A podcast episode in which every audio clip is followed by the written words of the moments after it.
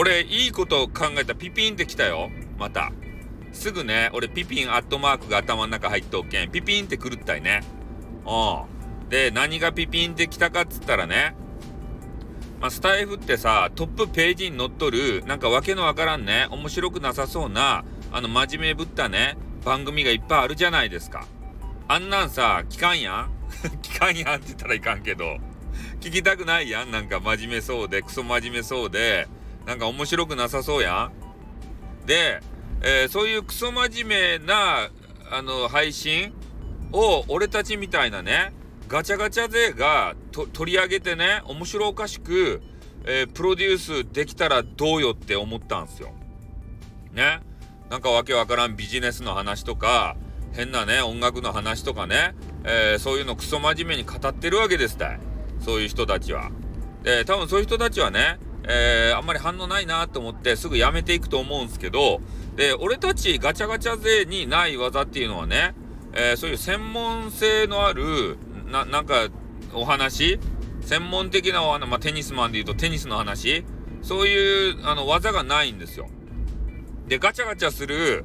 えー、技とか、あの、注目を集める技はね、すごく秀いているんですけど、わ、あの、いかんせんね、トークの幅がなくて、いつもね、ネタ不足。ね、ネタがない、ネタがないって言って、なんかあったらね、えー、三角詞に頼って、三角討伐レディオとかね、やってみたりとか。ね、はたまた、最近、ミラエモンさんが、なんか、ね、目立ってるなーって言ってからね、ミラエモンさんを取り上げてみて、なんかいじってみたりとか。で、そういうのをしがちなんですけど、で、そういうのはね、えー、スタイフが大好きなヘビーリスナーには刺さるんですけど、ただ、ライトユーザーには、え、ミラエモンって何、誰ですかみたいな。三角って何？みたいなね。記号です。何の記号ですか？みたいな。そげなことになるわけですたい。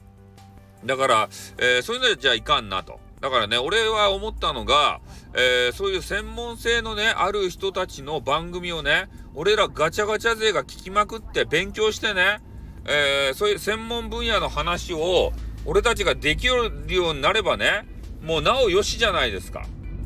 ね、そういう専門性のある面白くない人たちを淘汰して、俺、俺たちががっつり勉強してね、それで専門家になればよかやん。ね。そしたら、もう本当ウィン、ウィンウィンじゃないですか。ウィンウィンじゃないな。